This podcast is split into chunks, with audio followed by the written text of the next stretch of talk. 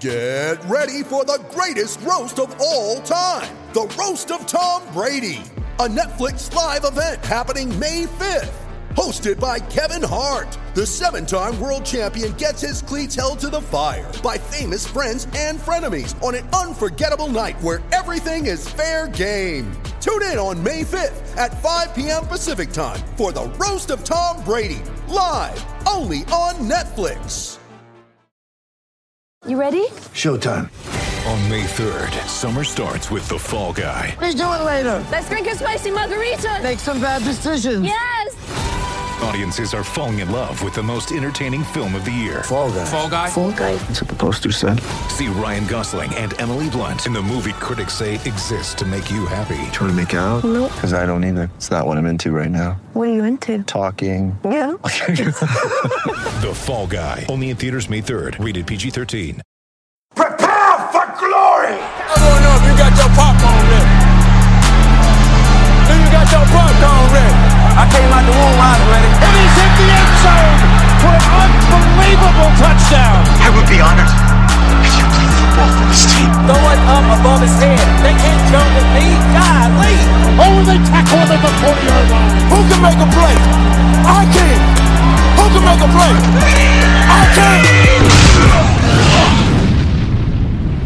Welcome, welcome, welcome, ladies and gentlemen, to another episode of the Fantasy Football Roundtable Podcast, brought to you by me, your host Matt Bruning. You can find me at Sports Fanatic MB on Twitter. Got a awesome episode for you guys today. It's really going to be just all about rankings. We've got a little bit of talk, really not much to talk about uh, with what the episode is going to be. Besides that, rankings. We got a nice little announcement we were supposed to do the other day, uh, but obviously we had some stuff going on, so we're pushing it to today, Wednesday. I'll make sure to have the episode up tonight, uh, so we won't have a whole lot of the fun drops and everything. It'll really just be fantasy knowledge uh, between me and Dennis uh, here as we talk about some rookie stuff. So let's just get Dennis on here and let's give you guys the breaking news and then talk about rankings.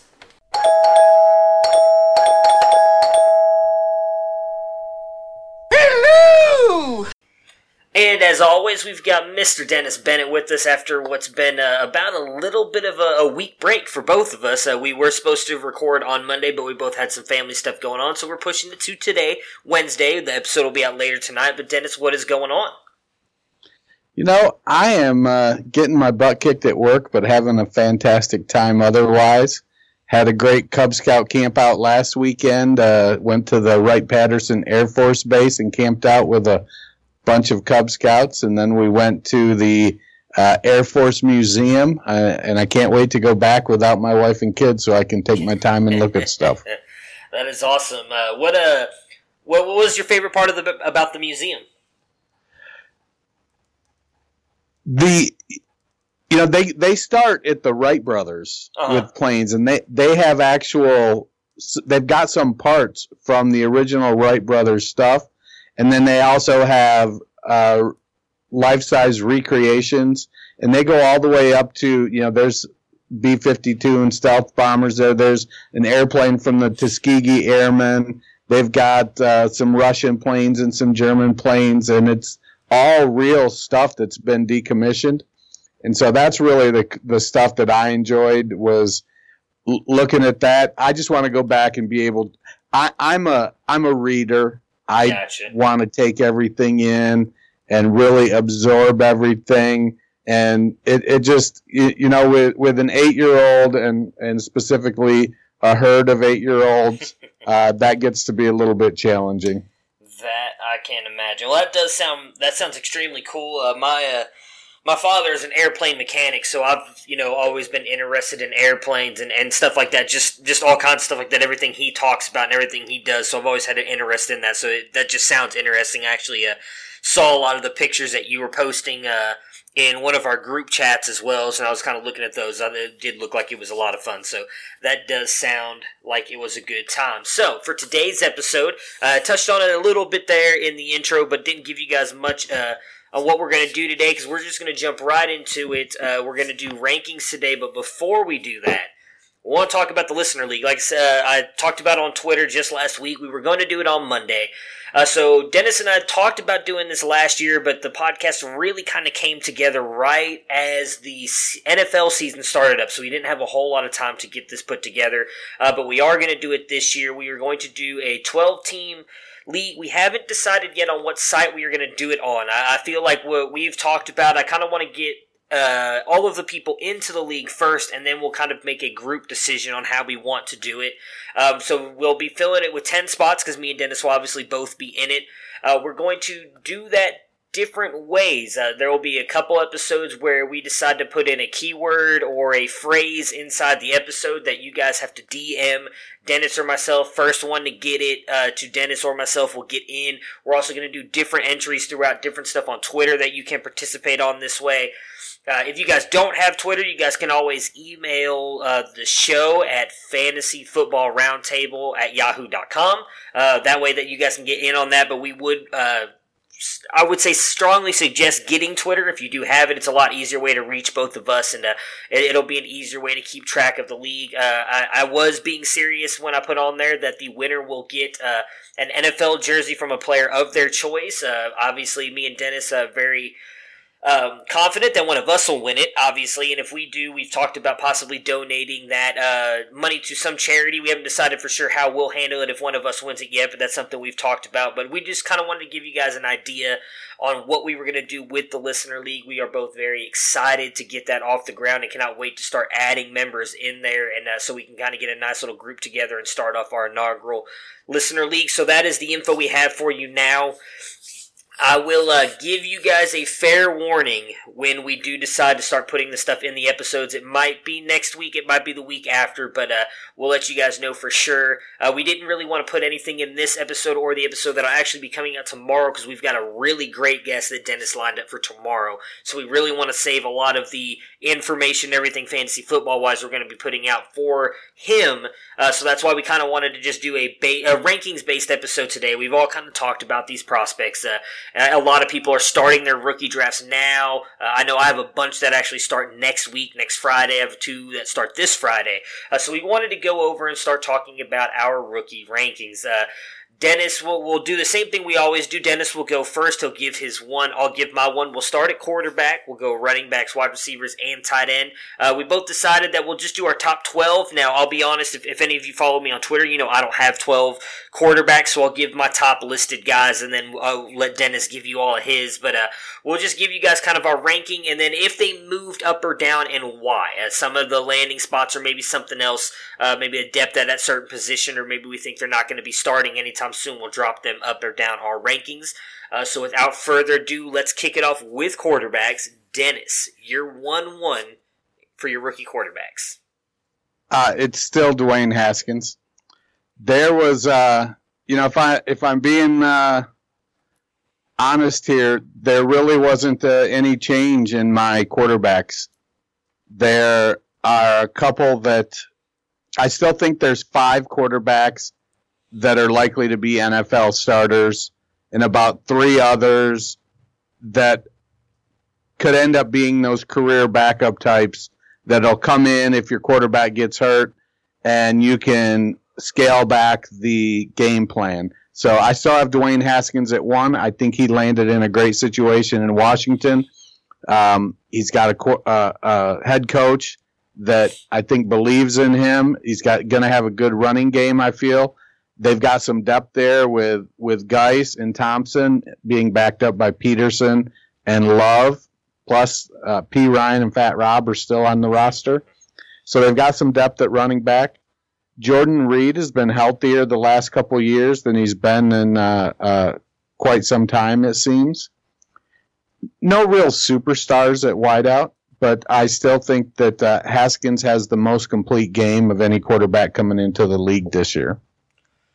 Yeah, and I'm right there with you. That did not change in my rankings either. Um, no, I lied. Man, I, I, don't know how to read. I actually moved Kyler Murray up to to one for me, um, and that was just based on what I think he can be. I do think that he is going to end up being a very good quarterback. I liked what they did in the draft and building weapons around him, and I do believe in Cliff Kingsbury. I do think that he is going to be a crucial part of this, though. He is really going to have to be able to implement the college offense and make it work in the NFL better than what it has been. There's been certain college concepts that have been used, but they've never built almost a full college game plan and put it in the NFL. And I'm not saying that Kyler Murray can't play in any kind of pro offense. I do think that he'll be able to, uh, but I think it's going to be very college heavy uh, based concepts and it's going to have to succeed. Now, I have faith that it can. I do like what they're doing there. I love DJ still being there, uh, Larry Fitzgerald being there this year to help mentor wide receiver. Well, I think is going to be huge down the road, which we'll get to later. Um, and I, I, li- I like what they added at tight end as well. Uh, they're in the draft. I, I, like what they're doing on this team. I think Kyler Murray has a chance to to be a star. Who is your two? Uh, I'm sticking with Murray at my two. Um, I, I have some concerns about how he's going to adapt to the NFL game and whether or not the NFL game will be able to adapt to him. It's it's a match made in heaven for him uh, with the college coach bringing in a college friendly offense. But historically, those types of things haven't been terribly successful in the NFL. So you've got an, in my opinion, you have an outlier player that's smaller, yes, very mobile, but uh, and an outlier coach coming in with a, a system. You know, I, I agree that the NFL needs to get some new ideas and new coaches are clearly being successful.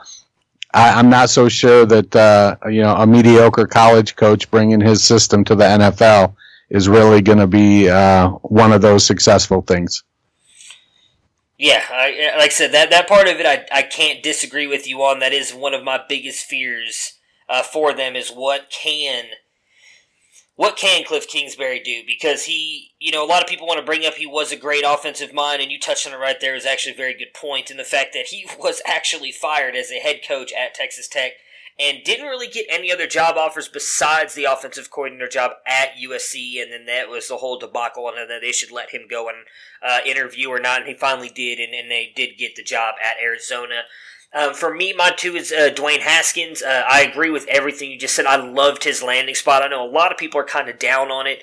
Um, I think a lot of people kind of forget how good that offensive line is, though, when it's fully healthy. And, you know, the hope is that they'll finally be able to stay healthy. They've had injuries at that offensive line the past couple years.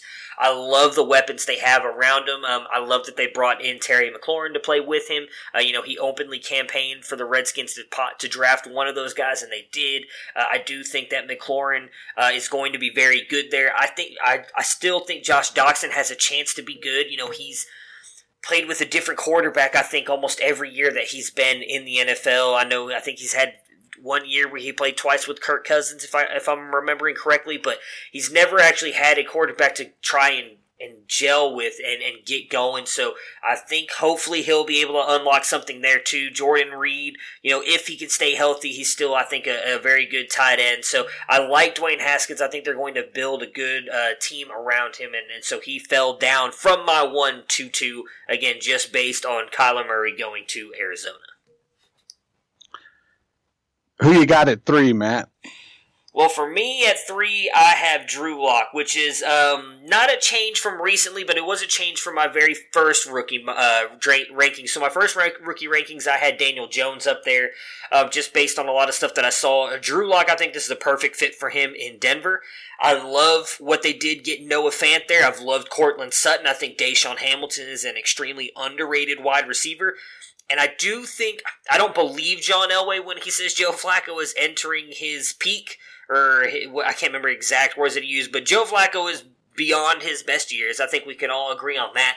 But I think Flacco is more than serviceable. That if he stays healthy, he will play this entire year, and I think that will be good for Lock. I think they will be able to groom him and then let him take over the offense next year. I like Philip Lindsay and Royce Freeman. I think that's a great duo in the backfield. And if they continue to build this offensive line, I think Denver could be a powerhouse offense next year with Drew Lock at quarterback. Who do you have at three? You know, I, I stuck with Will Grier. I really like the talent, and while he did not land uh, at an ideal spot um, in Carolina, he he's in a position where he's got a quarterback in front of him that's coming off an injury that started to show signs of, of wearing down.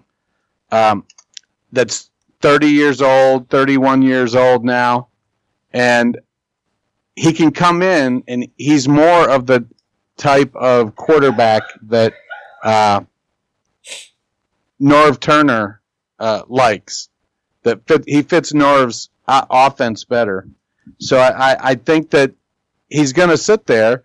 There's what is it in 2019? It, it doesn't make sense to cut Cam. Yeah. But I think if after this season, if if they're not, if if next off season they don't extend Cam, I think the writing's on the wall. They can cut him uh, after the 2019 season with only two million in dead cap space.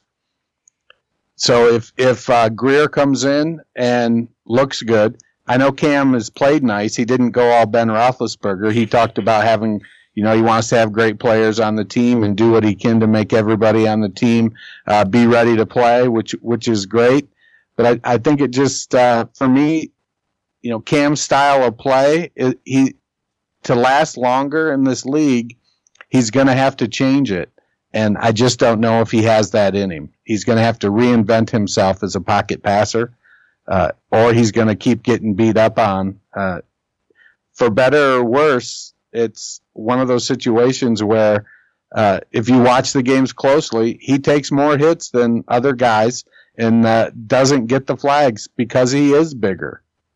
And it doesn't look as bad when you're six foot five and 250 pounds and getting hit by a 6'1", 230 pound linebacker, it doesn't look as bad as when that linebacker hits a six foot one, 215 pound quarterback. Yeah. Who do you have it for? Uh, at four, I had Drew Lock. Drew, Lor- Drew Lock. Okay. For me, four was uh, Ryan Finley, and that's just based. Uh, I'll be honest here. This this is the one guy that moved up uh, a lot based on landing spot and what I've heard from other people. You know, as, as we've talked many times on the podcast about these quarterbacks, I'm not a huge fan of Ryan Finley, the quarterback. I, I do think that he is a little bit overrated in a lot of other places, but a lot of other analysts love him, think that he is a very good football player, and I do think that this regime, the new regime in Cincy drafted him for a reason. I do think he has a very good shot. Maybe not to beat out Dalton this year, but much like the Cam Newton situation, they can get out from underneath Dalton by next year, I believe, with little to no cap hit for the Bengals. I think that's a very realistic possibility, and I think Ryan Finley could be their future quarterback as of right now. Uh, and I say as of right now because there's going to be a lot of good quarterbacks coming out next year. Next year's class is already being touted as one of the better quarterback classes to come out of recent years. I would say up till about the year prior with Baker, Josh Allen, Josh Rosen, Darnold. Uh, so they might take a quarterback then, but right now, if you're looking for a guy who's, I think, clearly going to be the backup to Dalton and has a shot to be the starter in Cincy, Ryan Finley is my guy. And then for me at five, I have Daniel Jones. I don't think you can take. This is one of the situations, I guess, the way I would put it is you have to take draft capital into this situation. I know a lot of people are down on Daniel Jones. A lot of people think that the pick by the New York Giants was a bad pick.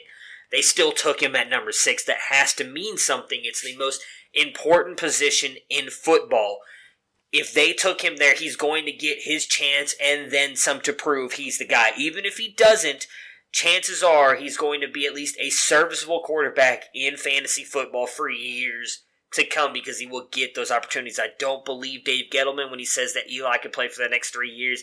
I think this is it for Eli. It's this year, and then it's the Daniel Jones show. I would not be surprised if we don't see Daniel Jones.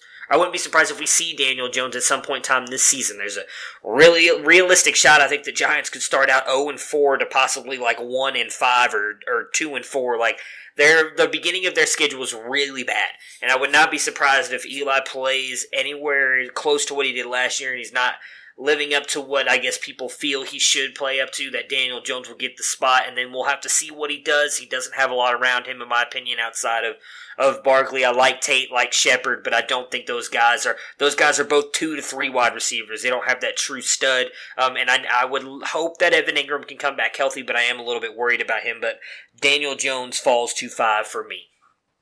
Yeah, I I had Daniel Jones at five.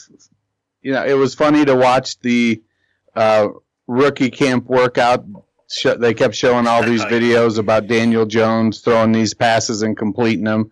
And then you look a little closer, and it's like they're all dump offs to running backs Yeah. and short passes. That's pretty much what they Uh, were. and and I, I get it. I, I agree with you with the draft capital. They're going to give him every chance to be the successor to Eli Manning, um, uh, unless something crazy happens and the the the Maras just decide, look, we're we're done with this, and then they shit can Gettleman and who's the coach there now, Shurmur? Yeah, Sherman. if they get get rid of you know unless they just clean house there jones is gonna he's gonna see the field some this year whether it's in blowouts or what but he's gonna get a chance to get on the field.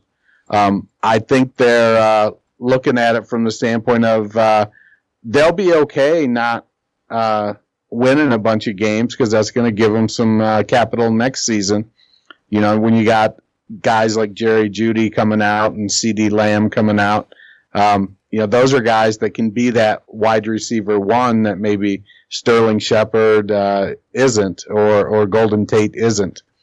So I, I feel like Jones is going to get a little bit of of time this year. Uh, I think next year is going to be the year that they put him on the field and they say, "Look, take this job and let's see what you can do." Yeah, I'm right there with you. Who do you have at six? You know, I I'm sticking with Easton Stick at six. Okay. you know, I think he landed in a really good situation. Uh, he comes from a pro style offense. He gets to back up Philip Rivers for the next couple years. He's got good size at 6'1", 224, really good mobility, and uh, if he can get the passing NFL passing part of the game down, uh, he could be the successor to Philip Rivers. Uh, for me at six, I had Jarrett Stidham. He moved up a couple spots. I've always had him right around the nine to ten range. Um, I'm not. He for me is very much like Ryan Finley. I am someone who is not a believer in him, but I do know and see a lot of people who are. A lot of people are very much in love with Jarrett Stidham. They think that he can be a pro quarterback.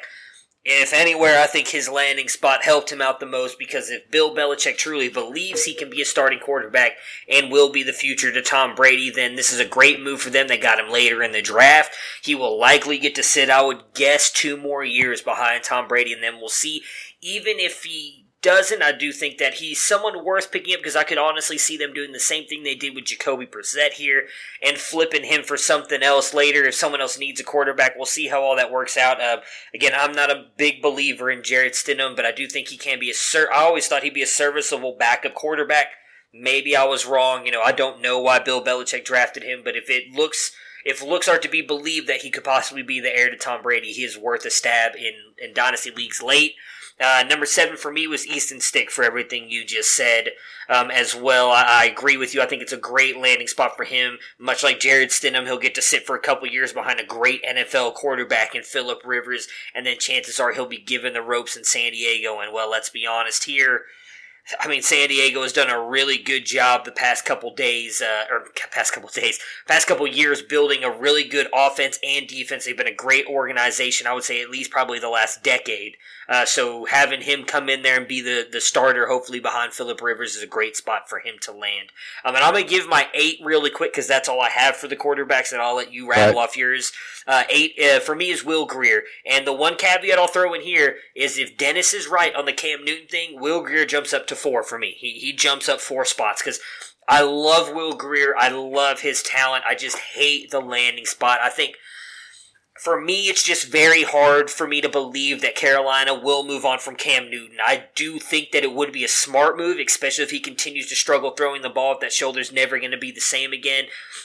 And especially if they do it in a year when they it's not going to be a huge hit on their on their cap, like Dennis was saying, then Will Greer I think is going to be a lock stock stud in the NFL. I agree with everything you said, Dennis, and I know you've been big on him for a long time. I think that'd be a great landing spot for him uh, because I think they'll have a couple guys that can go get the ball deep, and he'll have Christian McCaffrey right there with him. So I love Will Grier. I just hate the landing spot. Um, he's also someone who I think you can get much later in drafts because a lot of people hate the landing spot and don't look as deep into it as as Dennis has with the possible cutting of Cam Newton. So he's someone you can get probably is like the fifth or sixth, seventh quarterback off the board uh, in most dynasty drafts.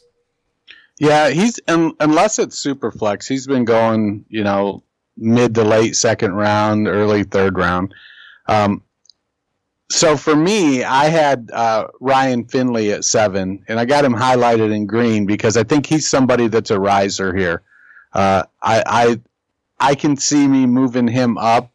Uh, I don't know that he'll go up into the top five, but I could see him moving up to six and maybe becoming uh, one of the guys that gets a chance to be a starter, uh, a legitimate chance. The Bengals uh, can cut Dalton uh, pretty much at, at any offseason with no dead cap. The way they've structured his contract, uh, there's no dead cap money, and they can just let him go. Um, I think that uh, what was it when we did our initial hey let's take a quick look way back in what january or something i think i Yeah. had finley in my top five Yeah. uh, you know he did drop down i think based on talent it seems like your your uh, top quarterbacks are very landing spot dependent aside Yes. from the first couple so I, i'm trying to weigh I, you know I, there, there's a a big portion of me where i go you know, either a guy's good or a guy's not. And if I'm looking at how good a guy is, does it really ma- how much does it matter where they go? Uh, I found myself with the running backs, a couple running backs really having to weigh that. And I think with Finley, I don't think his talent changed any. I still think he's kind of that six, seven quarterback range. If Daniel Jones doesn't pan out, I could see Finley maybe being the fifth best quarterback in this class. Um, but I also think he's probably of if if I had it move him up to six of the top six, he's going to have the shortest leash. So I have Finley at seven, and he is going to. I think he is going to get an opportunity to be the successor to Andy Dalton. Uh, I had I had eight. I have uh, a career eight and nine. I'm just going to talk about. I have a couple expected career backups. Gotcha. Uh, Brett Rypien, who landed in Denver, is the heir apparent to Gary Kubiak's uh, backing up of John Elway. Uh, I see that as one of those situations where, you know, because what they drafted Kubiak, and the following year they drafted Elway. I I think uh, Elway looks at it and he sees that he's got his guy in Drew Lock, and now he's got his career backup in Brett Rypien uh, to be the to be the the new Gary Kubiak. So, uh, and then at nine I have Jarrett Stidham. I am not a believer in his talent. Um, I I think that Belichick essentially took a shot, and for the most part, if you look at the quarterbacks that Belichick has drafted, uh, Stidham fits right in with the likes of uh, uh, Rohan Davey, Cliff Kingsbury, Kevin O'Connell, Zach Robinson, Ryan Mallett.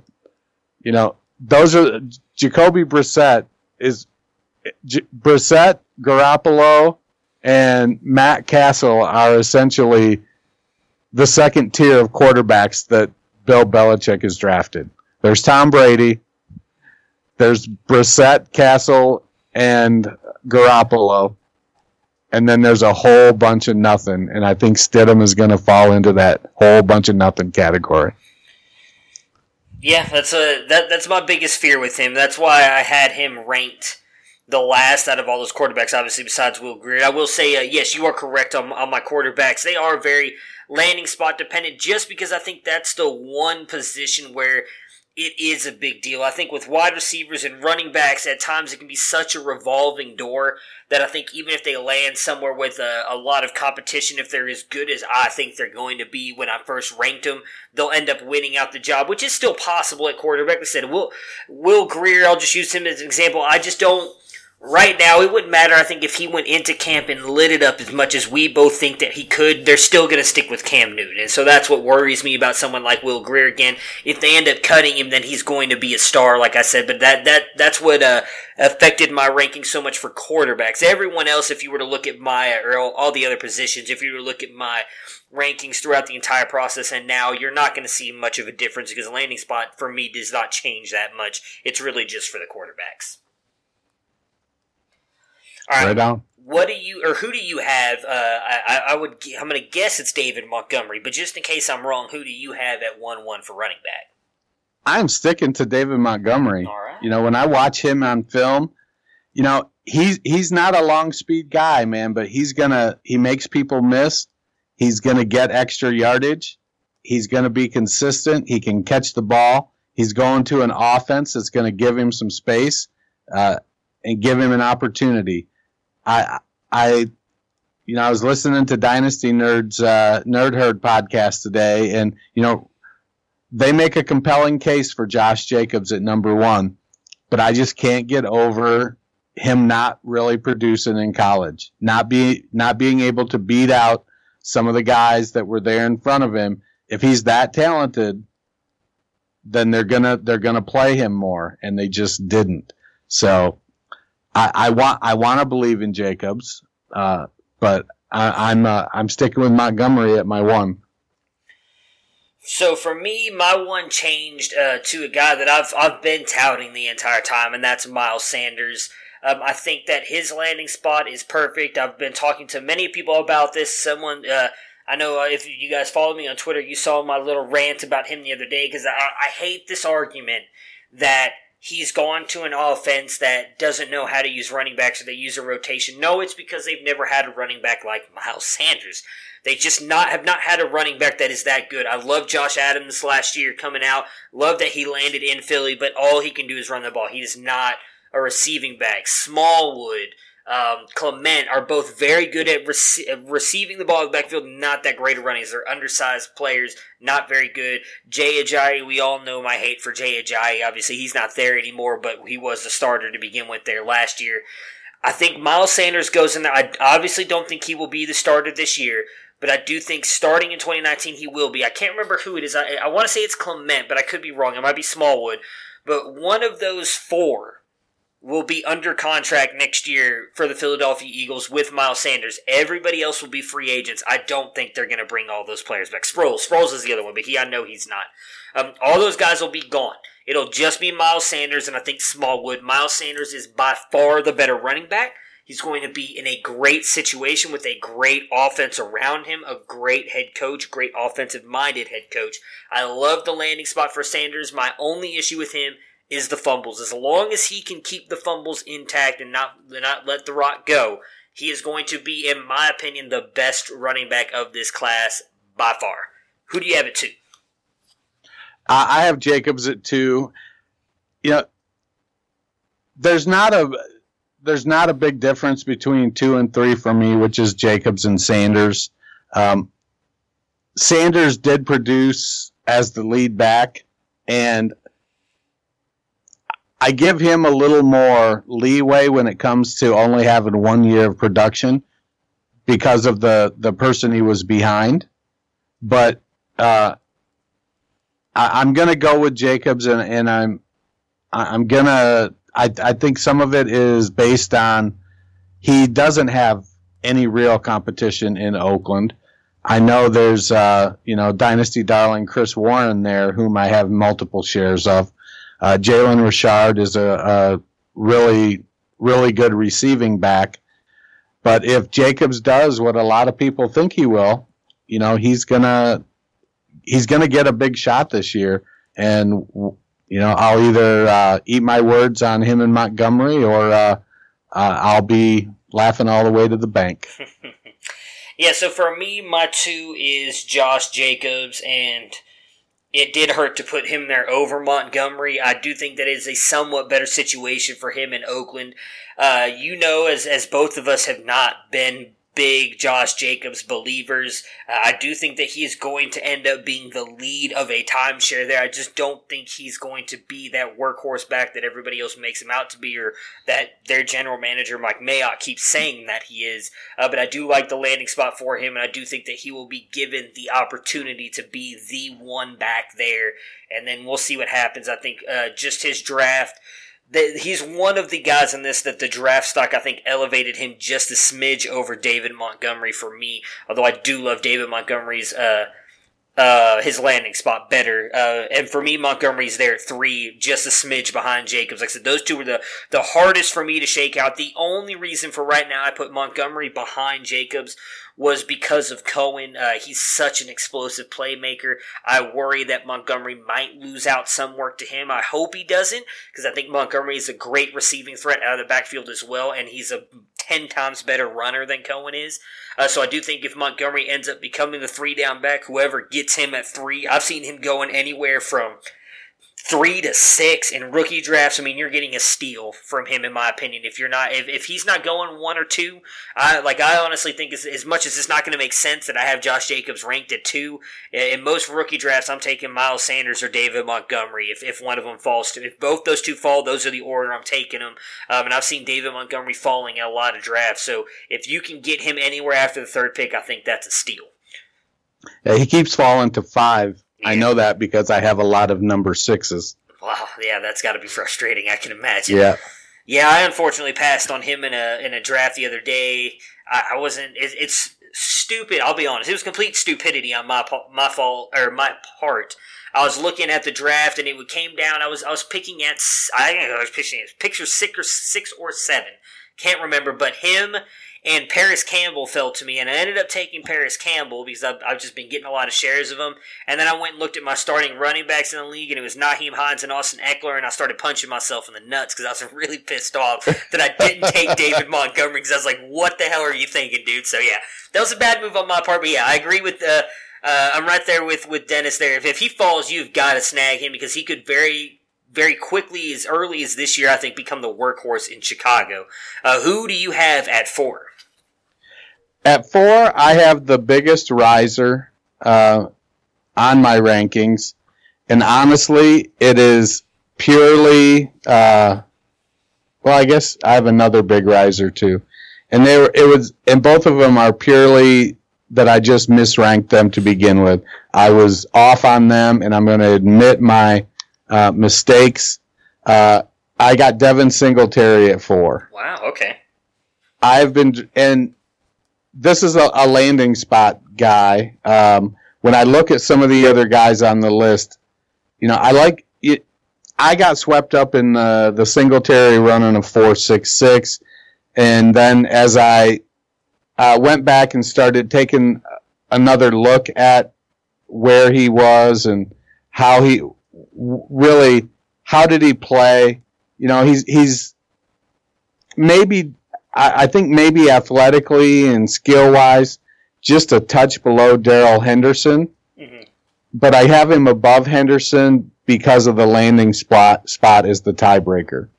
So I I, I was commented on uh, somebody today on Twitter, and I wish I could remember who it was. Um, it was some poll, and I picked Singletary, and somebody and gave my reasoning for it. And somebody came in with like, "Well, I'm taking Hill. Why would you take the fourth string running back or the third string running back in Buffalo?" And I said, "Well, I don't know. Why would you pick the fourth string running back in Baltimore over him?"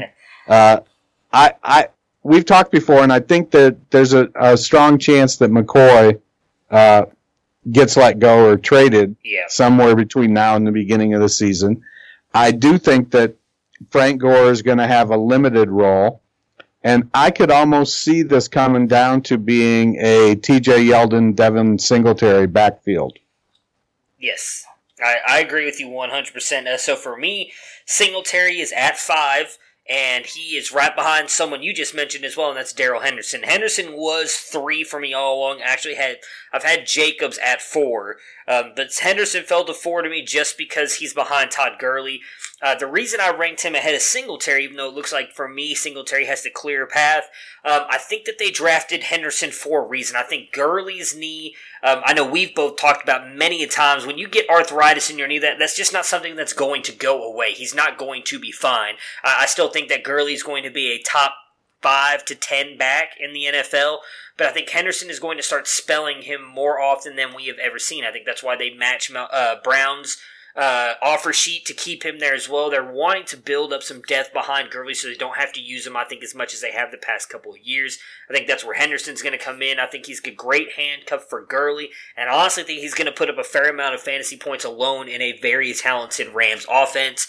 And then that gets me to Singletary, who I have at five. Um, he's been right around this range for me, give or take a, a couple players. Like I've had Rodney Anderson and Justice Hill ahead of him at times. He's jumped both of them because of exactly what you said, the landing spot. Um, I know um, I can't remember how to say her last name.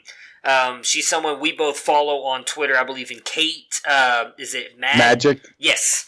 Uh, she had a thread out there last weekend. It was actually Saturday, I remember, because me and my wife were out with our kids shopping. It was a beautiful day in Texas.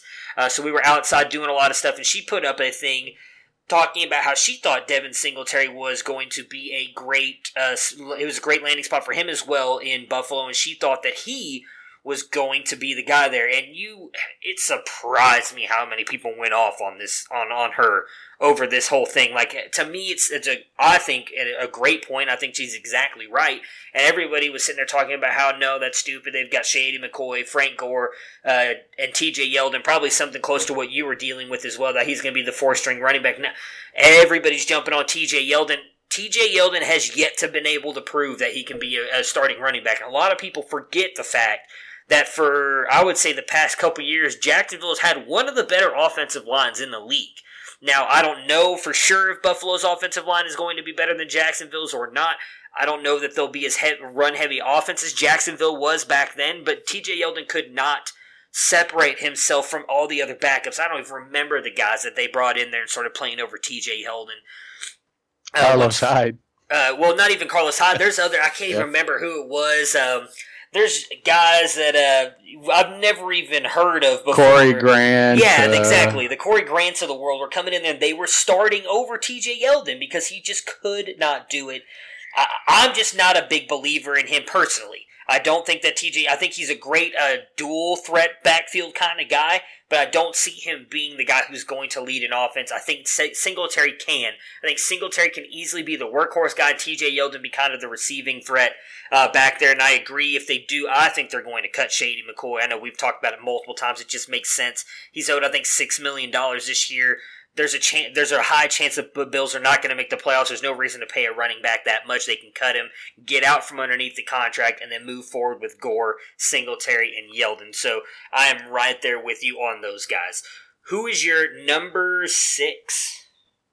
Uh, well, before I move on to my number six, I just want to. If you want to follow uh, Kate over on Twitter, she's at uh, FF Ball Blast. Yeah. And uh, her sister, Ball Blast M, as in Ball Blast, the letters EM. Uh, they put out a ton of great content, including the Ball Blast podcast. Yes, so I agree. Um, get, feel free to give them a follow. Uh, I have Justice Hill at number six. Um, I, I wasn't, you know, again, much like me being team big wide receiver, when it comes to running backs, I tend to be team three down back. And I don't see Justice Hill as being a three down back. Um, he was him and Singletary both rose from uh, the middle of my second tier, be, beginning middle of my of my rankings of the second round, uh, up into uh, four and six. I think single, uh, excuse me, I think Hill is going to get an opportunity to be the space player. Uh, well, I joked with him about him being the fourth string running back in Baltimore. I don't think uh, I honestly don't think that uh, Kenneth Dixon poses any real threat to him for playing time, and so he'll be able to carve out a role there uh, as the the satellite back, which is going to be, um, which is really what his role is. I think yeah. he's uh, fast. He's a decent pass catcher. Um, he is dynamic when it comes to running the ball, and uh, I, I think that if Harbaugh and uh, I think who's the who's is it Greg Olson or Greg Roman uh, who's the offensive coordinator Ro- there Greg now. Roman, I think. They're gonna they're gonna try and create some space for that running game, and uh, I think Hill will be able to produce in that offense. Yes, I agree with you. Um, so he's actually my six as well. Um, and everything that you just said, there really no point. There's nothing much to add there. I, I agree with you. I don't think Kenneth Dixon is any kind of threat to him. I think Mark Ingram is going to be the guy. Justice Hill is going to be the receiving back, and that's a perfect fit for him. I think he, he's too small to be the lead back, in my opinion, but he is a dynamic threat out of the backfield there. Um, so I think he's going to be, you know, I keep comparing him to Alvin Kamara. I, he's not going to be what Alvin Kamara is, but I think if they use him the correct way, like the Saints use Kamara and Ingram as that dual threat, I think that Justice Hill can do uh, great things for fantasy, put up really good points. I think he has a the upside of like a low end uh, running back two, pro- probably closer to a, a high end running back three, especially in PPR leagues. I do think he'll be able to get a lot of work out of the out of the backfield. Uh, for me, my number seven is Damien Harris. Um, I, am not huge. I've not been huge on Harris throughout the process. I've, I've liked what I've seen out of him. Uh, I've compared him a lot to Mark Ingram, who, in my opinion, is probably the best back to come out of Alabama. Um, the landing spot does kind of suck. Obviously, him going to England. However, I know that they have like 80 backs there, just a huge rotation of backs, but I think that they drafted him for a reason. I do think that if Sony Michel suffers some injuries again, Damien Harris is going to get a bulk of the run there and I think that's a great fit for him in that aspect. We we've seen Sony Michel last year. Yes, he had some great games, but he also struggled with injuries almost the entire season. So Damien Harris landing there, I think there's a chance that you could get him in the late second, third round of your rookie drafts, and he's someone who could end up being a starting running back. Uh, obviously based solely on injury purposes, because I don't think they'll use him much outside of that. But if Sony Michel goes down, I think he's going to be a great workhorse for the New England Patriots. Yeah, I have him at six as well, and I believe he is the direct backup to Sony Michel. Um, and I, I think that the the challenge that New England has when it comes to running backs, as it presents itself for fantasy players, is that Sony Michel was a receiving back in college, and they just don't throw the ball to him. They pound him up the middle. Damien Harris had a well-rounded game at Alabama, um, and so I think he, you know, either Michel or Harris could operate as a three-down back. New England just doesn't do that. They hate our fantasy teams, and so I, I, have Harris at six because I, I do believe that there is something with Michel's knee. He also is an older back, so he's got some tread on the tire, uh, worn off the tires. And I think eventually, probably next year, Harris is going to get that opportunity to step up and maybe take that job. So, do you have Harris at six or seven? Oh, seven. My okay. bad. No, no, you're good. I, I wanted to make sure that I didn't skip too far ahead. All right. So, who do you have at eight? I have uh, Ryquell Armstead. Okay. Uh, he, he went to Jacksonville. So we're kind of in this this situation here now um, where you've got to. This is essentially the handcuff zone. Yeah. And these are guys that are going to basically be one snap away uh, from getting some really solid playing time. Armstead's a bigger back. He's he's well suited for the Jacksonville offense, and for he's going to get some playing time at least the, in the four games this year that uh, oh Leonard Fournette misses. He'll get playing time then, uh, and and he could you know if if, the, if Jacksonville gets tired of Fournette's issues, you know it wouldn't surprise me if they move on after this season or they try to trade him. You know Fournette's a talented back, but he seems to lack a certain passion for the game. Um, and, and it sort of shows in his conditioning and and stuff. You know, he's one of those guys that you look at him and you're like, man, if this guy just if this guy loved to play the game like some of like Adrian Peterson, Lord knows what he could do. But he just doesn't seem to, and I think that's going to open the door for a guy like Ryquell Armstead. Yeah, so I'm right there with you. Actually, if you if you were to look at my next four backs, uh, they are all for the most part backups, uh, except for one that I have a little bit. Uh, I, know my uh, Jared Wackerly would be proud of me, one one of the guys that I have ranked here in my top ten. Uh, but not a lot of other people I think have him ranked that high. But for me, number eight is Rodney Anderson. I've been big on him the whole process. I still think he's the best running back in this class, uh, despite what I say about Miles Sanders. Rodney Anderson was my one true love uh, before he got injured uh, out of this running back class. I thought if easily he would have stayed healthy, he'd be the best back. I've talked about it on the podcast. I believe it was with uh, you, and it might have been with Garrett and Jared both on. I can't remember who we had. It might have been the mock draft episode. I could honestly see the Bengals moving on from Mixon in a couple years, um, especially with his injury history. I know it sounds crazy to say right now because everybody views him as this elite back but he has really struggled with injuries, staying on the field and everything. And if Rodney Anderson comes out, stays healthy, I think he could honestly be just as good, if not better, than Joe Mixon. Uh, so I've, I've been taking Anderson whenever I can get him, especially because, again, he's someone you can get in the fourth or fifth round of, of most rookie drafts because people are not taking him. Uh, number nine for me is Benny Snell. Um, Snell's a little bit more interesting to me. I do know a lot of people who are not James Conner believers that think Benny Snell could carve out a, a decent workload uh, here in Pittsburgh. I would not doubt that. I think they're very similar, though, so I don't know if it would be a, a true 50 50 split, especially um, with, oh goodness, what's his name? I just. Uh, Jaylen Samuels. Yes, it, with with Samuels there because Samuels I think is by far the better receiver, out, the best receiver out of the three of them. Uh, so I don't think Benny Snell is going to be able to carve out a lot of time unless Conners goes down. In which case, I think Benny Snell. Uh, it's just been proven even before Bell got there that Pittsburgh just knows how to use their running backs, and they've always been fantasy relevant. So uh, clearly, if you have Conners, he's worth the pickup wherever you can get him in a rookie draft. Because if Conners goes down, I think you can quickly and easily put Benny Snell in, and he's going to produce for you. Yeah, I, I have Snell at ten, and for that very same reason, he just he's the direct backup to Conner, and when Conner needs a blow, it's going to be Benny Snell. And uh, if Conner goes out for any extended period of time, he's going to step into that offense and do what James Conner does. Um, I still have Bryce Love up at nine. Okay. Uh, I, I again, I feel like he's probably not going to do much this year. He's coming off the ACL. It happened late in the season. Chris Thompson is signed for for another year. Uh, Guice is coming back from his injury that happened in preseason last year. Adrian Peterson is there.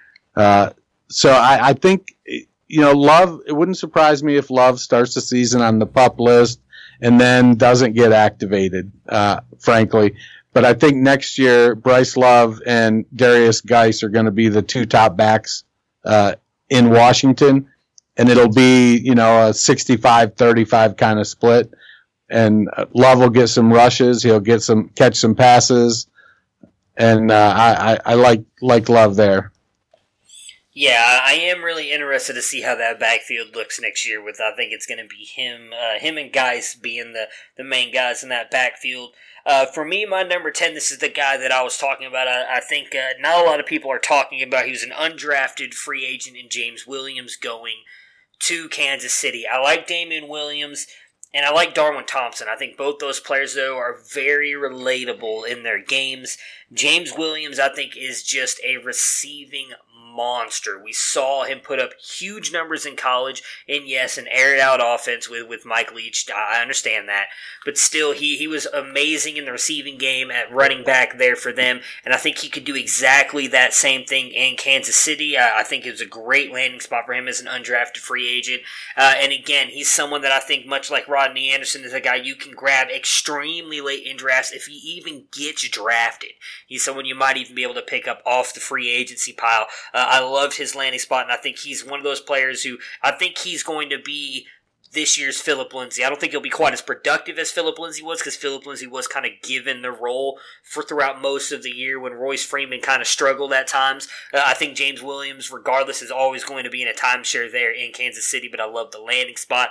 Uh, and then for me, uh, I'm just going to give my 11 and 12 because you already touched on. Uh, 12 or my 12 uh, 11 for me is alexander mattison i think Garrett turned uh, turned me on to him. He's a really good running back. I think he's uh, going to be kind of like the the Thunder to uh, Dalvin Cook's Lightning. I do think he is a pure backup to Dalvin Cook as well. I think he'll get some work here and there, but in, unless Cook goes down, I don't see him having much fantasy value. But I think if Cook goes down, Mattison will be able to fill in admirably. And then number 12 for me is Ryquell Armstead for everything you touched on. Um, and he's another guy that I think you can steal in the third or fourth round. I've been getting him in the third round of a lot of my rookie drafts. Uh, and I think it, it's going to be a great spot because if for not even if, when Fournette gets hurt and or slash suspended, like you've been talking about, Ryquell Armstead, I think, is going to be able to come right in and he'll produce for you uh, in fantasy. So there was a, a, a big, a couple big moves down in, in my rankings, and one of them was Rodney Anderson. Mm-hmm. Uh, pre-draft, I had Anderson up at number five because of his talent, and I really, I really wanted him to go somewhere where he was going to get a shot where he could prove he was over the injury. I feel like uh, he's a couple of his injuries were kind of fluky, and so, but he just didn't, and so he dropped completely out of my top twelve. Um, I I, I want to I, I need to see something from him, uh, and given where he has with with his NFL draft capital and the way his stock has fallen in dynasty drafts, you know, I can get him late second, third round, maybe even early fourth round. And so with that, I, I needed to, ju- I, I, dropped him down. Um, and I put, uh, Trayveon Williams up at number 11. He's kind of the opposite of, uh, Anderson, Rodney Anderson, in the fact that he is going to be, you know, he, he's slotted into Cincinnati, in, into Cincinnati and he's behind Gio Bernard, who's in the last year of his contract. I think he's going to replace Gio Bernard. Uh, Bernard has had a couple injury issues himself, and so I could see Williams taking that job this year, and, and Bernard becoming the third guy there. Um, I, am not sold. I, I think Mixon has the talent that he's not going anywhere. I think he'll be there for a couple years. And then uh, my other big dropper was James Williams, whom I had at 6 mm-hmm. You know, I love his ability as a pass catcher, um, but I ended up moving Darwin Thompson up a, about three spots and put him at num- Darwin at number 12. Uh, I just think that he's a just a good enough pass catcher and a little better runner than James Williams, mm-hmm. and I think that he's going to get the opportunity uh, I, I think that uh, unless James Williams ends up being this year's Philip Lindsay and just comes in and pushes his way past Darwin Thompson uh, and Damien Williams, uh, I think Darwin Thompson is going to get the lion's share of opportunity, and that's going to hurt Williams. And so I, I have Williams at 13, so he did drop from 6 to 13 and Darwin went from 16 to 12. So I kind of flipped them on that team, and part of it was because of what I perceived to be their opportunity. I got you. All right, so moving on to the wide receivers, uh, I'll kick it off. Uh, I actually had a, an interesting little back and forth with uh, someone I know listens to the uh, to the show a lot on Twitter. He sent me a message about me having N'Keal Harry as my one one. It's honestly solely landing spot here. I do think I, I, feel like I should clarify. I've never, I don't hate N'Keal Harry. I, I, I like to joke about that. I've always said that I think he is a high upside wide receiver too. I just don't think he's elite. I know a lot of people think he is like uh, you know, miles ahead of every other wide receiver in this class, and that's just not me. I, I, like N'Keal Harry. I think he's a good wide receiver. He's always been in my top five every rankings that I've had. He's just not an elite wide receiver. He doesn't have elite, elite traits, in my opinion. I think he's a high upside wide receiver, too. I do think with him going to New England, that is what boosted him up to number one for me because I think he has the quickest opportunity to produce early and often, especially if he can gain Tom Brady's trust, I think he can be used just as well as Josh Gordon was last year. And while Josh Gordon didn't have an amazing season last year, he actually produced fairly well for fantasy. Uh, so N'Keal Harry goes up to my one. Who do you have at one for wide receiver? Uh, I have N'Keal Harry up there as well. Uh, I did have AJ Brown, and uh, you know, I I still love AJ Brown's talent. Uh, I think he's more versatile than N'Keal Harry, um, but I do think that there that that there's just enough uh, opportunity impact going to Tennessee that it it caused them to flip. I I have uh, AJ at two still. I know some people are really down on his landing spot, but I think that he's, you know, I, I forget which episode it was we talked about that the best wide receiver Corey Davis has had across from him his entire career was Rishard Matthews. Yeah. And I definitely think AJ Brown is better than Rishard Matthews. And I certainly think Corey Davis is better than Rishard Matthews. And I think that uh, if you know Mariota is essentially in the position he's got to have a career year to save his job. But if he doesn't, the one thing Tannehill excels at is short to intermediate range passes, which really suits AJ Brown's game. Tannehill is known for being extremely inaccurate deep. And so that, that'll continue to impact Davis. So I think AJ Brown is still, you know, going to be my number two. Harry is, he's a, great talent. He's great with the ball in his hands. Uh, he caught a lot of short passes at Arizona State.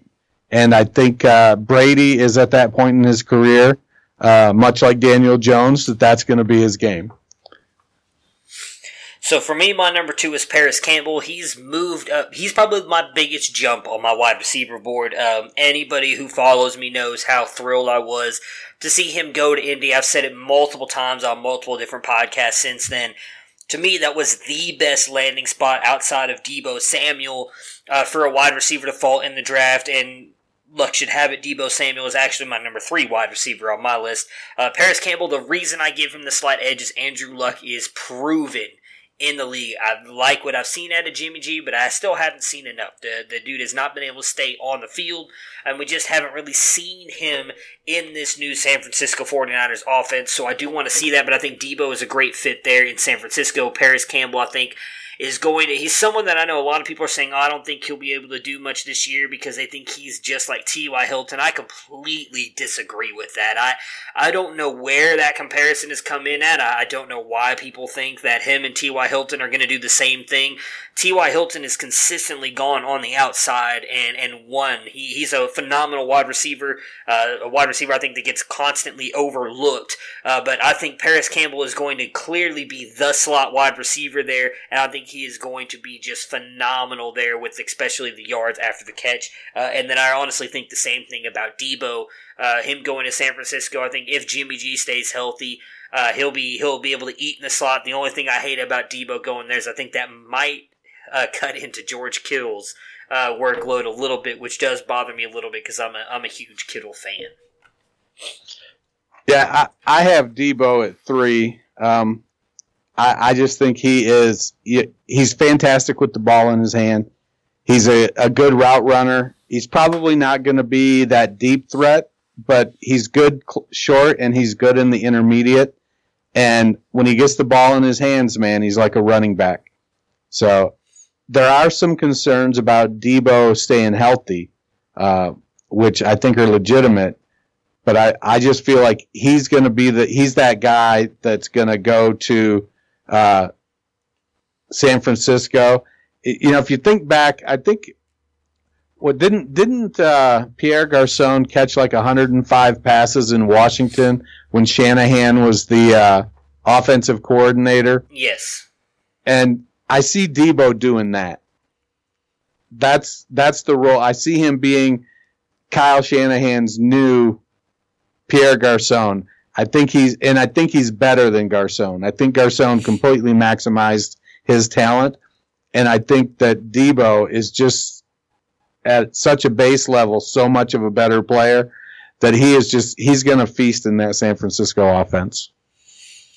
I agree. Uh, so for me, my number four was AJ Brown. I agree with everything you touched on. I actually don't think it's that bad of a landing spot. Um, you know, you brought up Rishard Matthews. Rishard Matthews was fantasy relevant more often than not with Tennessee while while Mariota was healthy. Uh, I think if Mariota can stay healthy, AJ Brown I think is better than Rishard Matthews, and I agree he's better than Corey Davis. So I would not be surprised one bit if AJ Brown is still fantasy relevant. Um, and I think that's really, in all honesty, just like David Montgomery, awesome for people who still believe in him. Because of that landing spot, so many people are down on him that he's falling into the back half of most rookie drafts. He's a guy who should be in consideration for the 1 1 to 1 3 pick, and he's falling all the way down to 1 6 and later. So if you can get possibly one of the best wide receivers in this draft, uh, that late in the in the rookie draft, good on you. I would clearly take him. In my opinion, after you know, Parris, Campbell, Deebo, Harry, uh, Sanders, and Montgomery are gone. I guess you could put Jacobs right up there, uh, but I would take him over Jacobs. So if you can get him anywhere after 1.5, take him in a heartbeat.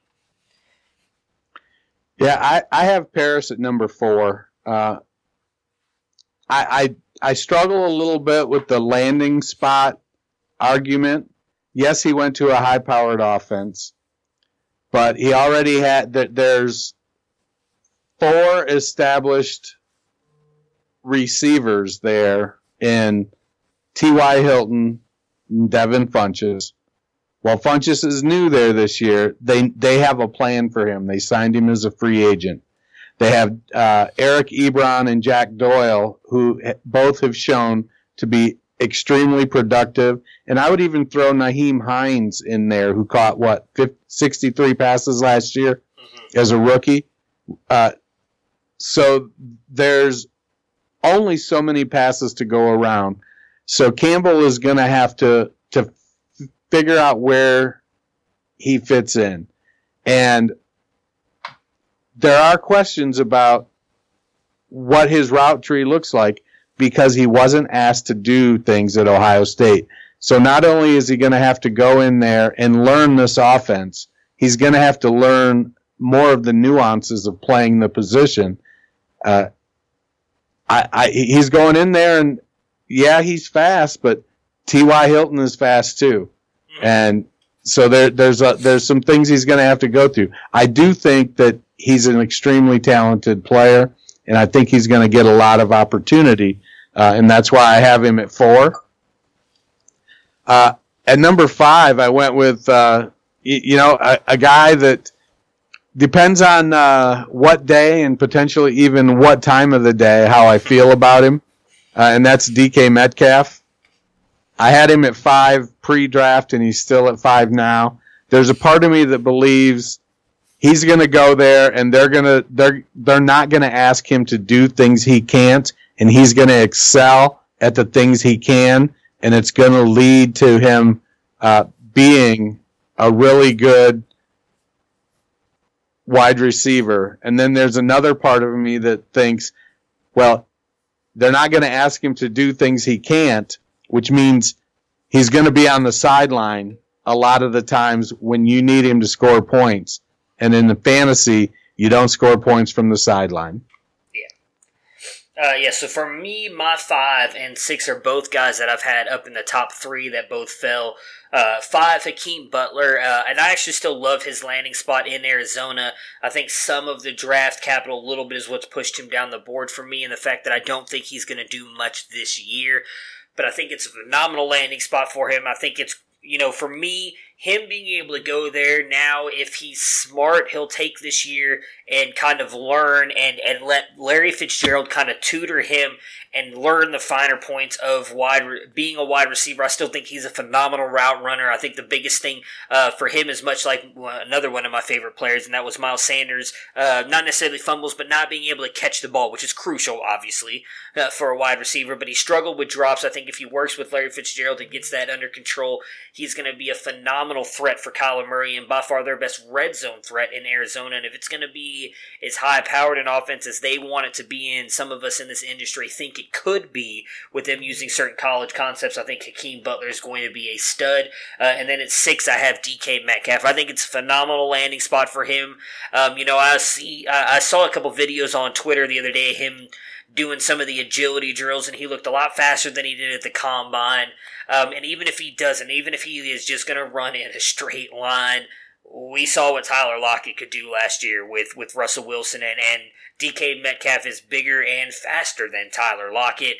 Uh, he can go up and get the ball. So all, and we've seen Russell Wilson just knows how to throw the deep ball. He is very good at escaping the pocket and chucking it deep.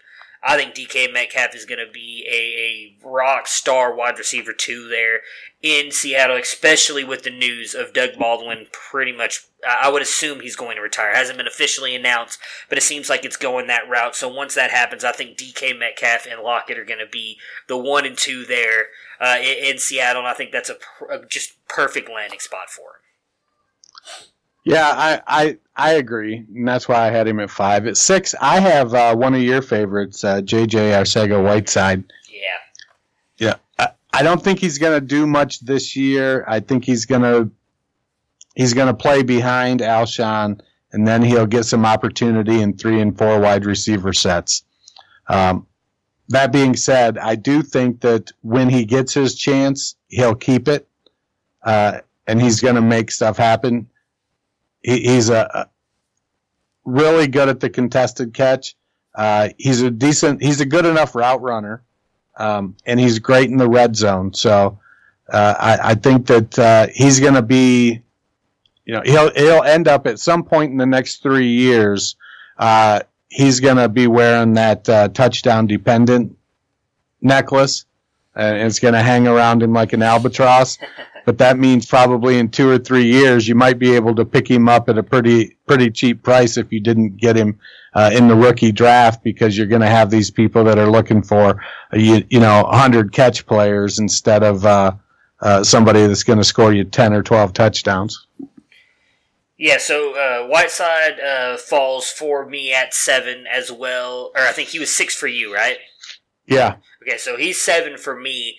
Um, and, and everything you just touched on. I think a lot of it for me is that he's not. I, I agree with you. I don't think he's going to do much this year. They just have too much offensive firepower there right now. But I think he is the clear future there, uh, and I do think he is a phenomenal wide receiver. He is great, as you touched on, in the contested catch. Uh, I think he's a better route runner than he gets credit for. Great hands huge touchdown uh, or touchdown red zone threat. Uh, I do think that touch he'll likely be a little bit more touchdown dependent because uh, he's not someone who is going to go out there and get you 100 catches. But I think that he's going to be able to do work when he does get the ball. But I do think uh, I agree with you 100%. I would imagine he's not going to start becoming a more of a focal point of that offense to at least 2020. Who do you have uh, as your seven and eight? Uh, at seven, I have Marquise Brown. I, I think that he plays that schoolyard game, which is going to uh, help Lamar Jackson. I, I don't know that it, you're going to find consistent scoring with it, but when Jackson breaks out of the pocket and uh, needs to get rid of the ball, I think you're going to f- find Marquise Brown streaking down the field, and so it's going to come down to whether or not Jackson can hit him with the pass. Uh, and then at eight, I uh, I actually went with Kelvin Harmon uh, at eight. Um, I, I think that it's you know Washington didn't pick up Doctson's uh, fifth year option, mm-hmm. and I think they didn't because they like uh, Kelvin Harmon, and so I think they've basically told Josh Doctson, look, after this contract expires, you can go test free agency, and if you don't find what you're looking for, we'll re-sign you cheap but we've got your replacement, and it's Kelvin Harmon. You know, Harmon had a really high production level in college, um, didn't test well, and that, that really affected his stock. But I do think that uh, he's got an opportunity to go in there and to be the big wide receiver. Uh, so for me at eight, I have Mecole Hardman. Um, I don't expect him to be Tyreek Hill this year, but I do agree with everybody that he is going to be Tyreek Hill's replacement. Um, if you go back and look at what Tyreek Hill did his rookie year, he was not that productive. He, I really think, broke out toward the end of his rookie year uh, with a lot of good, actually, punt returns, and I think he did pretty good in kick returns as well, uh, but really didn't start coming onto the scene receiving wise until the end of the year. And I can see the same thing happen with Mecole Hardman. He's very raw. Uh, he hasn't, I, I think, uh, much like what you were saying with Parris Campbell, he was not asked to do a lot at Georgia. He's going to have to learn the offense, learn different routes and everything. So I do think it's going to take him time, but I could, I clearly think he, he's the replacement to Tyreek Hill. I think that's why the Chiefs traded up to get him because I do think with everything going on in Tyreek Hill's off the field situation, he's likely gone from Kansas City. I, I don't you know, I don't want to get too much into it, but I personally don't believe in the text, quote unquote, that came out the other day of his fiance admitting to that. I think that was much more of a uh, uh, them trying to trying to keep him in the league because they realize that he's probably going to be gone and, and lose the money that they were getting, and that's not an easy lifestyle to, to get kicked out of.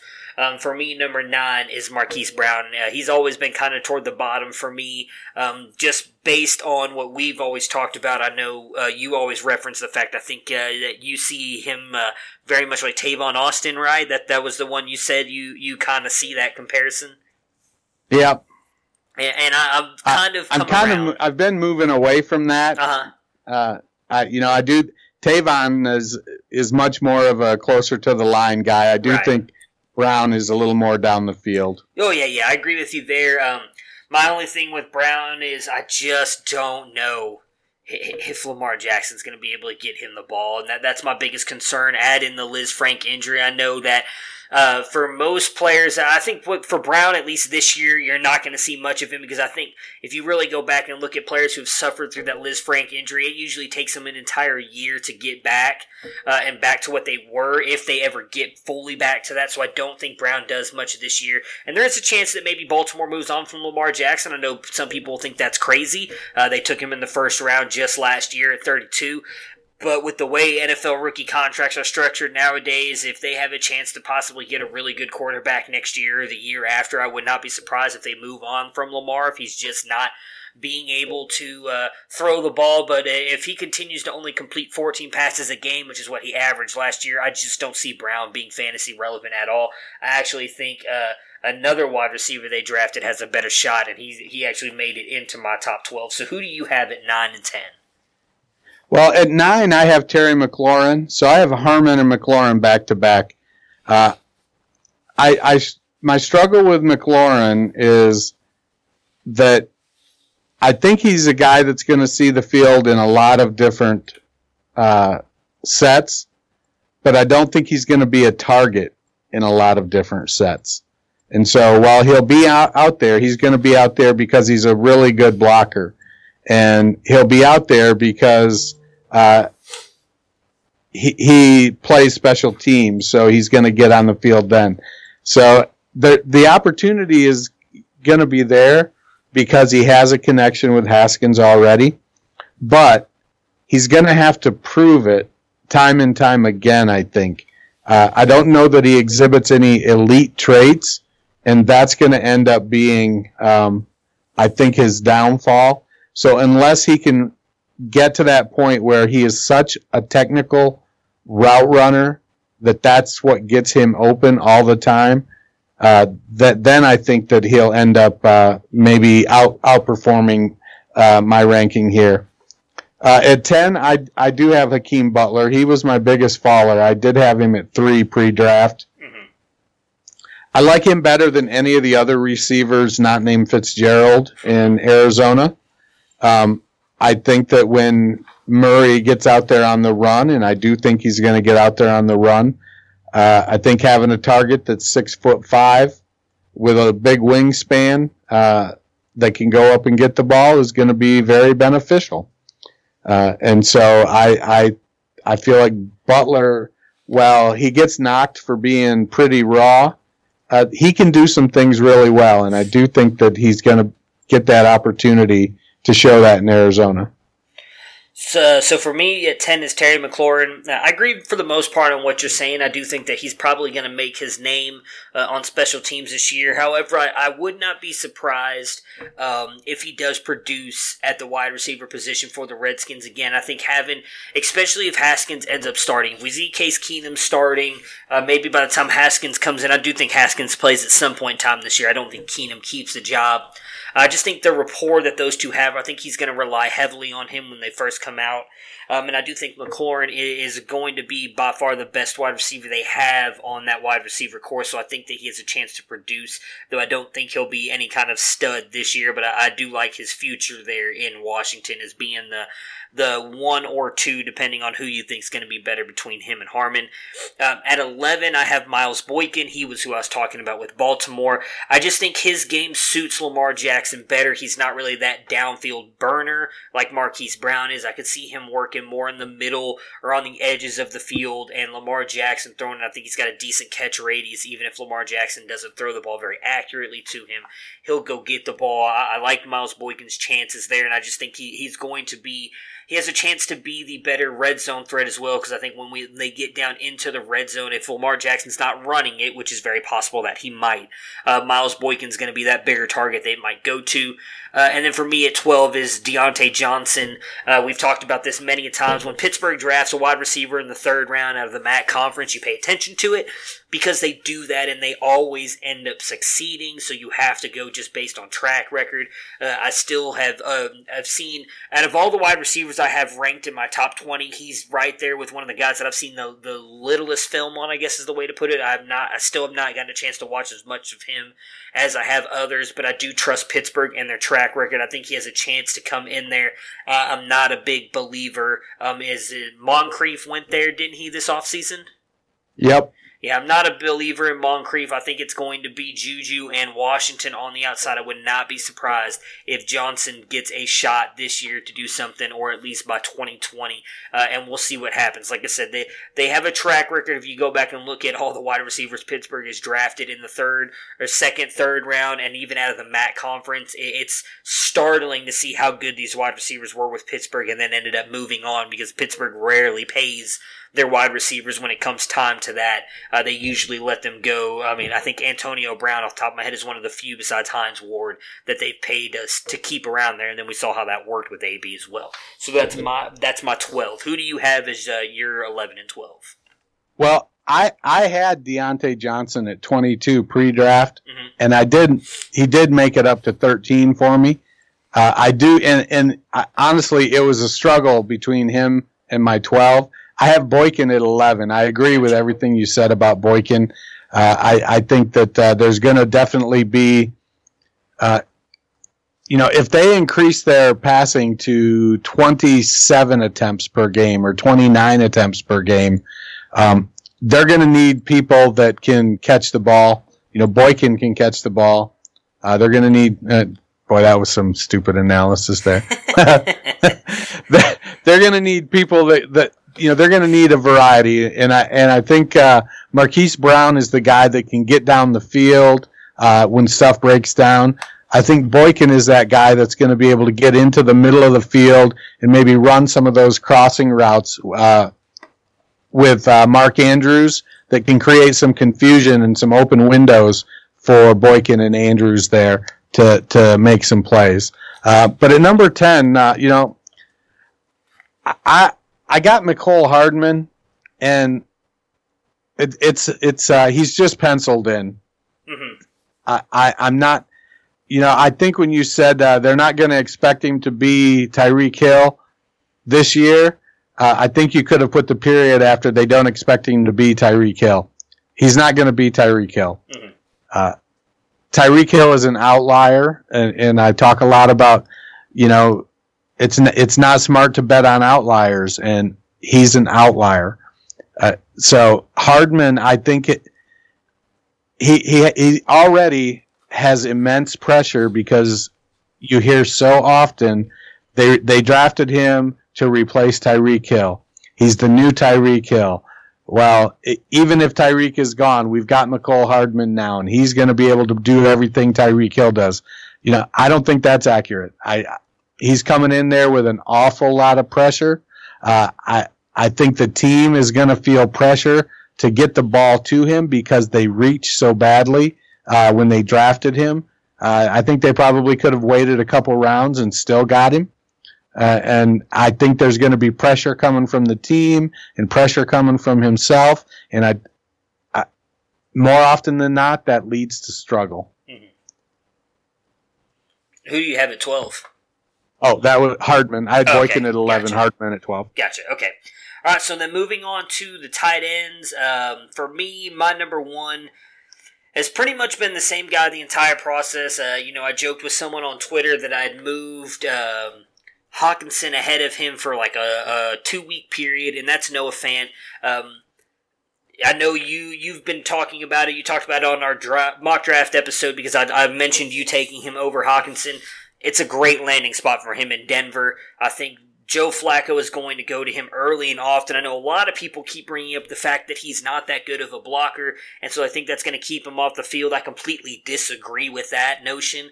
I think that uh, John Elway and the Broncos know exactly what they got when they drafted him, and I don't expect them to have him out there just to be a blocker. I imagine they're putting him out there to just be an offensive weapon because they've barely gotten any production out of tight in the past couple years. That might be mostly due to injury. Um, but I, I think that that's exactly what they're going to use him for is kind of another offensive threat. Um, and then right behind him, which I'd imagine everybody's going to have these two guys as their one and two, is Hockenson for me. Uh, I love, I actually love the landing spot in Detroit. Uh, I know a lot of people want to keep, uh, comparing him to the fact that they don't know how to use uh, tight ends and they reference Eric Ebron. I think Hockenson is a much more polished tight end than what Ebron was coming out of college. I think he's a, a honestly a much more capable offensive and blocking weapon than Ebron was. I think Stafford is going to look to him more often, especially with the fact that Golden Tate is now gone.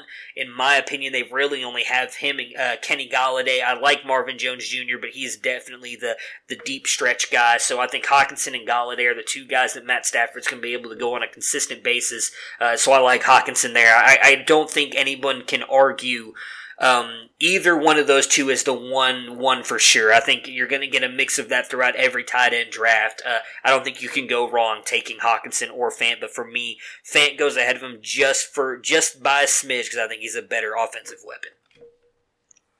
Yeah, you know, I I've been trying to put uh, Fant uh, up there, and and uh, I I think uh, after the draft, so I, I I just went to FF statistics, and I wanted to take a look and see exactly where uh, Joe Flacco uh, has his tight ends at, and honestly, it's not great.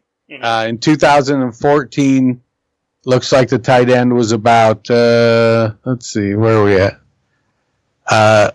In 2011, there was tight end seven.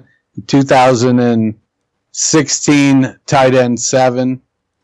Uh, and then there was one year, 2014, tight end 12.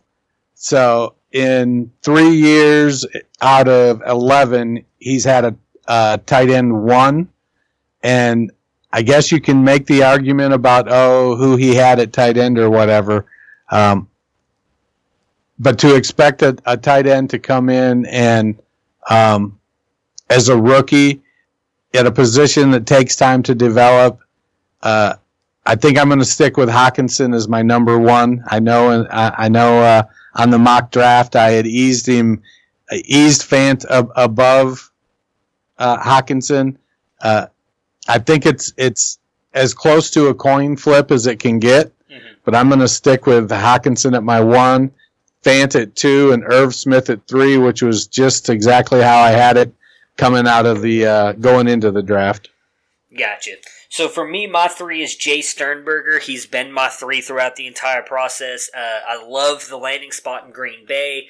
Uh, I've talked about multiple times. I think that's the one weapon Green Bay has been missing for a long time now, uh, and I think it's going to be a great spot for him. Does he need to work on his blocking? Absolutely. Uh, but much like I said about Fant, I also don't think they're bringing him in there to do that. I think they're bringing him in there to give Rodgers another offensive weapon, um, and and he is that. He he is by far one of the better offensive weapons uh, in this tight end class. I think he goes right there behind Fant and Sternberger. Uh, Fant, uh, yeah, Fant and Hockenson. I'm sorry for me, and that's why I have him right there. I think he's a little bit better than what Irv Smith does. Irv Smith's a better all around tight end, but Sternberger's the better offensive weapon, uh, and I loved his landing spot. And then for me is where uh, Irv Smith falls at four. Um, I do think that he has a shot to play this year. There's a lot of talk about them trying to move on from Kyle Rudolph with the way his contract is structured. Whether they do or don't do that, uh, I think Irv Smith still has a chance to beat out Rudolph, even if he's on the roster. If anybody watched the Vikings play last year, uh, it looked like Rudolph was just struggling almost to move at times. I think Irv Smith is going to be a, a great addition for the Vikings. I think it's a great fit for him there. Uh, we've seen Kirk Cousins like to go to the tight end at times, especially when he had a healthy Jordan Reed and Kyle Rudolph just a couple years ago. That's why everybody was jumped, kind of jumped on the Rudolph train with what they saw. I think it was actually with uh, uh, with uh, Case Keenum there, though, not Kirk Cousins. Kirk Cousins obviously just got there last year. Uh, but the year that he had with Case Keenum was a great year. So uh, I do like Irv Smith's landing spot there. I just think Jace Sternberg is a tad bit ahead of him. Uh, so that's who I have at three and four. Who do you have at f- uh, four and five?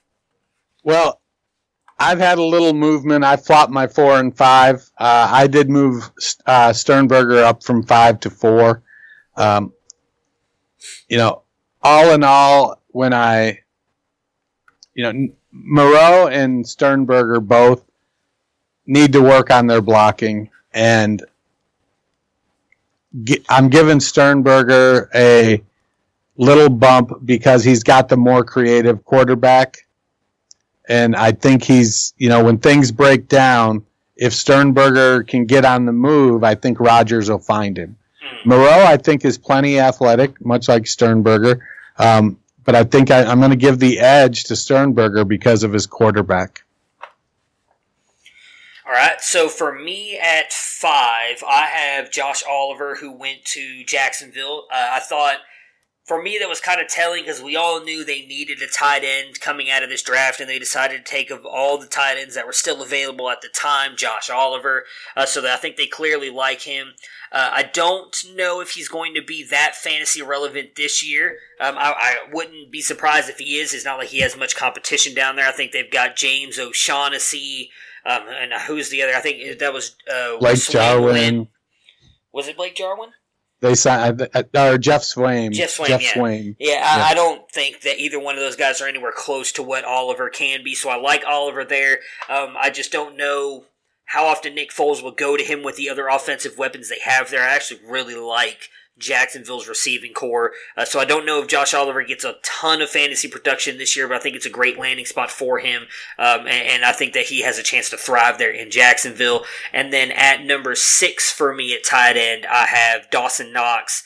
Uh, loved his landing spot there in Buffalo. Uh, again, same thing almost with Josh Oliver. I just don't think he has really any competition. They let go of um, I can't even remember who it was. It used to be Charles Clay. Yeah, there we go. Once a month, Chuck. There, you produce once a month. Uh, Dawson Knox, I think, is gonna beat out Tyler Kroft. I think Jason Croom's there still as well. Uh, I would take Dawson Knox over either one of those guys. Uh, again, you, you do have to kind of wonder if J- Josh Allen's gonna be able to get him the ball. That that is a serious concern, much like uh, the talk on Lamar Jackson. Uh, but I do think Josh Allen with uh, his ability to get outside the pocket and rush the ball if he's able to get uh, Dawson Knox the ball. If you look at what he did at Ole Miss, I know Dennis, you've been someone who's been very high and and, and propped up Dawson Knox throughout the process, especially with as bad as his quarterback was at Ole Miss. If you go back and look at how productive he was with the court, that quarterback there, who I think is much worse than Josh Allen, uh, I have a very high opinion of Dawson Knox going here because I think Josh Allen will be able to get him the ball enough to be fantasy relevant. Who do you have at six and seven? Well, at at uh, at six, I have Caleb Wilson, and at seven, I have Josh Oliver. Okay. You know, I, I think the one thing I like about Wilson, he's big, he's six six, and he's fast. Um, he, he's not strong. He's terrible. Block. Uh, he he may uh, give Ricky Seals Jones a run for his money for uh, the inability to block. Um, but I he's got speed, and so I, I think that uh, Arizona's game is going to be predicated on speed, and so that's going to that may give him an opportunity to step on the field in those two and three tight end sets uh, and actually catch some passes. All right, so for me at um, what am I at here? Seven. I have Hmm. Kaden Smith. Um, I liked his landing spot in San Francisco behind George Kittle. Uh, I do think that he's going to end up being the uh, the backup for the most part for George Kittle. We we st- haven't seen Kyle Shanahan run a whole lot of two tight end offense. I'd be interested to see if they do use him in that way though, because I do think he has a chance to be a, a great offensive weapon. Um, but I just like the landing spot for him. If George Kittle has struggled with injuries in the past, now last year he played every game. Um, but we saw the year prior he, he struggled with injuries. If George Kittle is ever miss or does miss any time, I think Kaden Smith will be able to slide right into that spot, and I think that's a great landing spot for him. At number eight, I have Foster Moreau, who I know you've talked about. Uh, you've been very big on again. Great landing spot in Oakland. They have really no competition there with uh, with the loss of Jared Cook, I think that Foster Moreau could quickly become the number one tight end there. You know, we saw Jon Gruden use the tight end position a lot. Now, maybe it was just because of how good Jared Cook was there last year, uh, but I think that. In all honesty, Foster Moreau has a chance to do exa- not exactly what Jared Cook did, but I think he has a chance to produce. Uh, I don't see Darren Waller or Luke Wilson being any kind of competition for him whatsoever there at the tight end position. So I think Foster Moreau has a serious chance of of becoming the guy there, and, and we'll see what he can do with Derek Carr. You know, for me, like it, Josh Oliver, Alize Mack, Dawson Knox, all in that seven, eight, nine range, Mhm.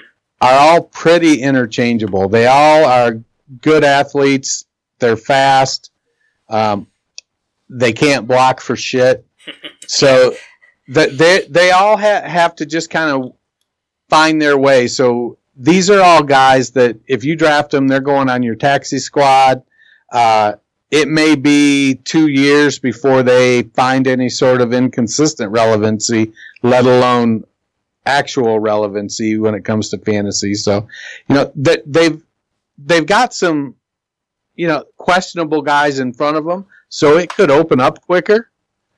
But it's still it's it's a uh, it, it's just gonna. These are all just just guys right now. Yeah. And so, you know, I, I don't know that, you know, this is a, a tier. It's all like seven, eight, nine are all just guys. I agree. Yeah, for me, what finishes out mine is, is Kahale Warring and Alize Mack, or Elise Mack, as we like to say. Uh, and I think uh, I agree with you 100%. I mean, you could interchange any of those guys. Really, for me, after I, actually kind of like Dawson Knox, so I would say after him, Kaden, for me, was Kaden Smith, Foster Moreau, Warring, and Mack. Uh, I think all those guys are interchangeable. I do like Mack's landing spot, obviously going to New Orleans. Uh, but then again, having Jared Cook there, he may not see a lot of time. Um, they have at times run two tight end sets, but if he doesn't, again, we don't know. Drew Brees might retire in a couple years, and then who knows what'll be the quarterback will be there. So, but I like Mack. Uh, I love what I saw out of him out of Notre Dame. I think he has a chance to be a very good tight end, but he is kind of blocked, uh, as long with a, a couple of those guys right there at the bottom of my list. Uh, so that right there does it. That that that's our rankings, guys. We we really appreciate you guys listening again. Uh, this episode we're gonna throw up here tonight. It'll be up Wednesday night for you guys to listen to Thursday because Dennis, again, as I said earlier, hooked us up with an awesome guest tomorrow that I cannot wait to get on here. We're we're just going to we're gonna sit back and just talk to this guy, let him give you guys all this fantasy knowledge. He's he's got a really interesting thing coming out uh, for a Mother's Day thing, which I can't wait to talk about with him. And I know Dennis, you can as well. So Dennis, before we jump out of here, let everybody know again where they can find you on Twitter if you have anything coming up for uh, the Dynasty Nerds. Well, I, I'm at culture underscore coach on Twitter. Uh, I love to talk fantasy football. Feel free to shoot me a DM if you have a question. Uh, tag me and I'll retweet your polls and whatnot. Uh, I do write for dynastynerds.com. I'm getting ready to start a series of articles, uh, deep dynasty stashes based on uh, per division. So it'll be like the AFC North, the NFC North, so on. And so there'll be five, five or six guys from each division that you know just put them on the end of your bench or on your taxi squad, and uh, let's see what happens. So I'm I'm excited to get that rolling. That'll be coming out Uh, I also am going to be doing, uh, you know, the Nerd Herd just rolled out. Uh, it's a great deal. You should definitely go and uh, sign up for the Nerd Herd, two ninety nine a month, or until uh, June first, you can get a year subscription for twenty four ninety nine.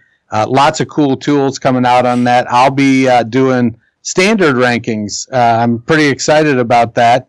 Uh, it'll be nice to get back into to doing some rankings, and so I'll be uh, working on the team that handles the standard rankings uh, for the Nerd Herd. So once you get behind the wall, you'll be able to see what I do there. Nice. Yeah, I was to bring that up to close out the podcast, I'm glad you brought it up. Uh, they've been promoting it like crazy. The news site just went live. I know Dennis, uh, again, has been a part of them for a while, and from everything I've seen and heard, I, I interact with a lot of the, the nerd herd riders in their community, and, and it looks to be awesome. This tool that they have coming out, they keep talking about. I mean, I'm so excited that I, I, have signed up because I, I need to know what this tool is. And again, you know, they talked about it on their podcast. I believe it came out today or yesterday. Uh, you know that you can sign up right today, now for today. There was a, a regular podcast and then an extra podcast Yeah. for the Nerd Herd members. Yeah, so if you guys sign up for the year thing, it's I think uh, they said it's twenty five bucks, which is like it saves you eleven dollars on an entire year thing, which is just an immense savings for everything that they bring you. Again, there there's some uh, not Over just the, thirty percent savings. yeah, not, not only the the best, uh, not only some of the best dynasty people in the business, but also great people. As I, I tweeted out the other day, all these guys take time to interact with their fans and subscribers and everything, and they're they're some of the best people that I know and I've had a chance to work with. So I, I mean, I'm telling you guys, it's worth your money alone. Again, 25 bucks. That's not even that's less than a tank of gas for most people, and that and you get everything that they do for an entire year, not just the their podcast, but all of their rankings, articles, everything. It, it's by far one of the best deals in the business. Uh, and this is coming from, I wouldn't say I'm a competitor, but someone who's in the same business. And I'm telling you, you guys, it's worth, worth subscribing to. I, I did it myself just the other day. So de- definitely jump on it, guys. If you listen to this, they're, they're worth your money and your time because they, they will help you guys out more than, more than uh, I think you guys will realize it. You'll, especially with this new tool they keep talking about. Like I said, I, I can't wait to find out what this tool is because they keep talking about it as well. So definitely jump on that. Um, while you're doing that, make sure to rate, review, and subscribe us as well. We would really appreciate it. And again, uh, check back tomorrow for tomorrow's episode. We have a really great guest coming on, and uh, next week we will really start jumping into uh, some more maybe mocks, talk about some different storylines going into the NFL, different stuff we'll, we'll have coming in. Obviously, we'll really start jumping into the listener league uh, and start getting that set up uh, with next week's episode. So, Dennis, thank you so much for joining me tonight, and I cannot wait to, to jump on tomorrow with you and talk to our special guest. Right on. Prepare for glory! I wanna know if you got your popcorn ready. Do you got your popcorn ready? I came out the womb, I was ready. And he's hit the end zone for an unbelievable touchdown. I would be honored if you played football for this team. Throw it up above his head. They can't jump with me. Golly. Only they tackle at the 40 yard line. Who can make a play? I can. Who can make a play? I can.